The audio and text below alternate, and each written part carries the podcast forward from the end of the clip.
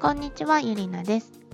今日はですね、勝手にすればは勝手にしたら絶対に許さない、妻の裏腹言葉に要注意というお話をしていきたいと思います。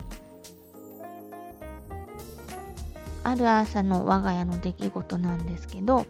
幼稚園の娘にですね、朝ごはん何が食べたいと聞くと、何でもいいって言うんですね。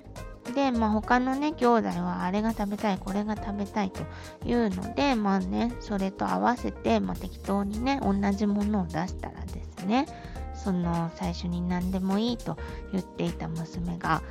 これは食べたくないというふうに言うので、何でもいいって言ったでしょと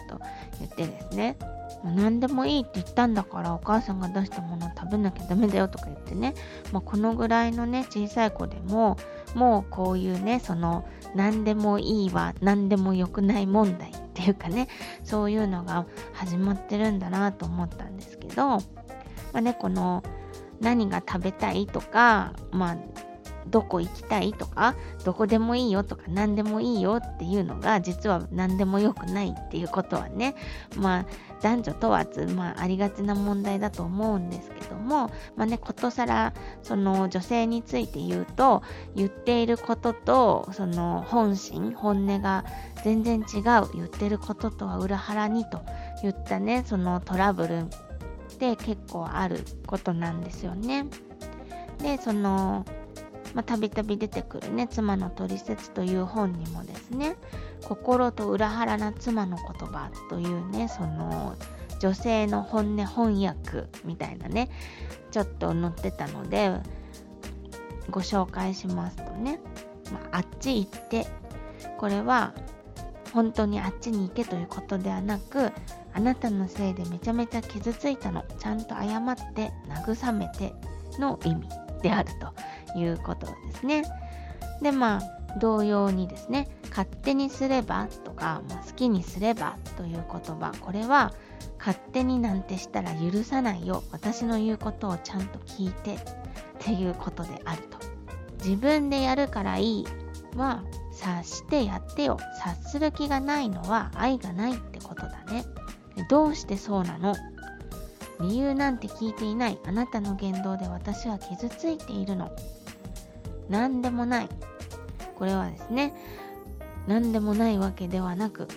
私怒ってるんですけど、私泣いてるんですけど、放っておく気なのという意味だよというね、ちょっと一例なんですけど、こういったことも書かれていましてね、その言葉の意味を時期通りに、その馬鹿正直にといったらちょっと言葉があれですけど、ストレートに受け取ってしまうと、妻の怒りは増すばかりであるとね。勝手にすれば、もう勝手にすればっていうのは勝手にしてはいけませんよっていうことなのでね、好きにすればと言われたからといって好きにしていいわけがないということでね。で、他のエピソードでもね、お話ししていたんですが、女性はね、自分自身が察する生き物なので、男性にも察することを期待していますし、察することイコール愛情だと思ってるんですね。バックナンバーですね、シャープ9でお話ししているので、後でねちょっと聞いてみてほしいんですけども、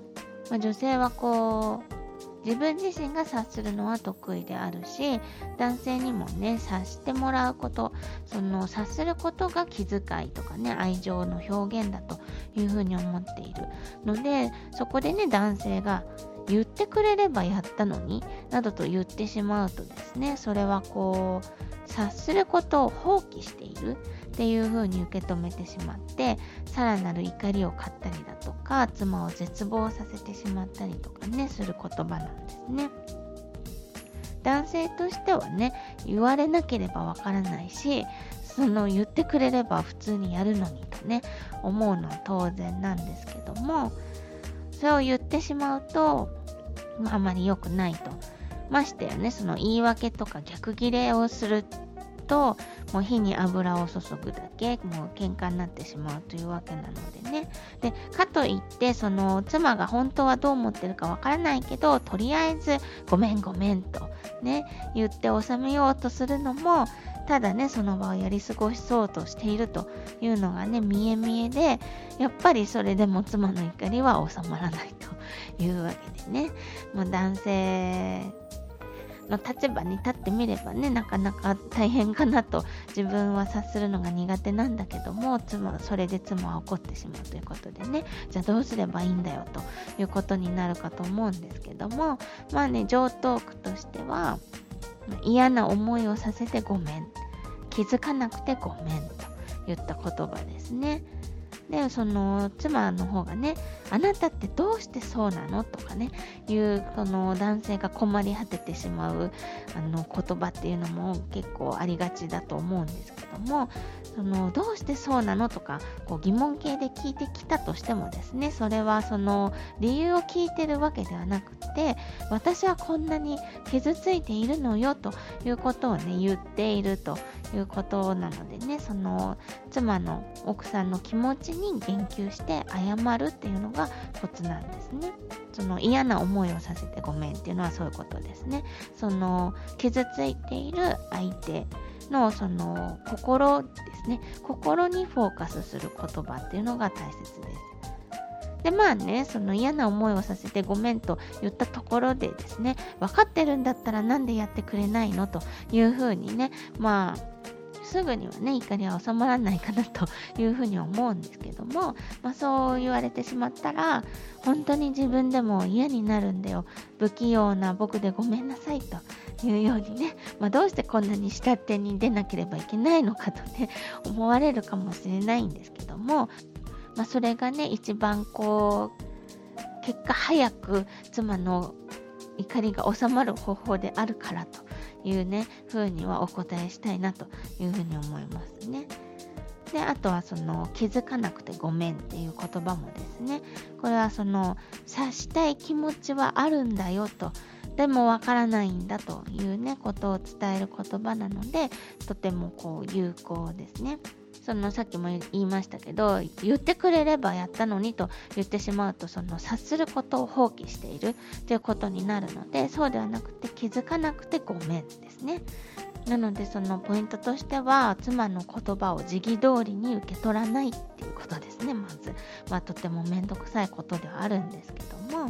で妻はですね察することが愛情だと思っています。なのでその察したい気持ちを伝える言葉、気づかなくてごめんねという風に言うのがとても有効です。であとは嫌な思いをさせてごめんとかですね、寂しい思いをさせてごめんとかですね、まあその状況に応じてですね、まあ、アレンジしていっていただきたいとは思うんですけども、その妻の傷ついた気持ちに言及するっていうことが大切です。これがね分かってるだけでもだいぶこの夫婦喧嘩のヒートアップっていうのがね、もう売り言葉に買い言葉っていう風にどんどんなっていくとね、収まるものも収まらなくなってしまいますので、このねポイントを押さえていただくだけでもだいぶ違うんじゃないかなという風に思います。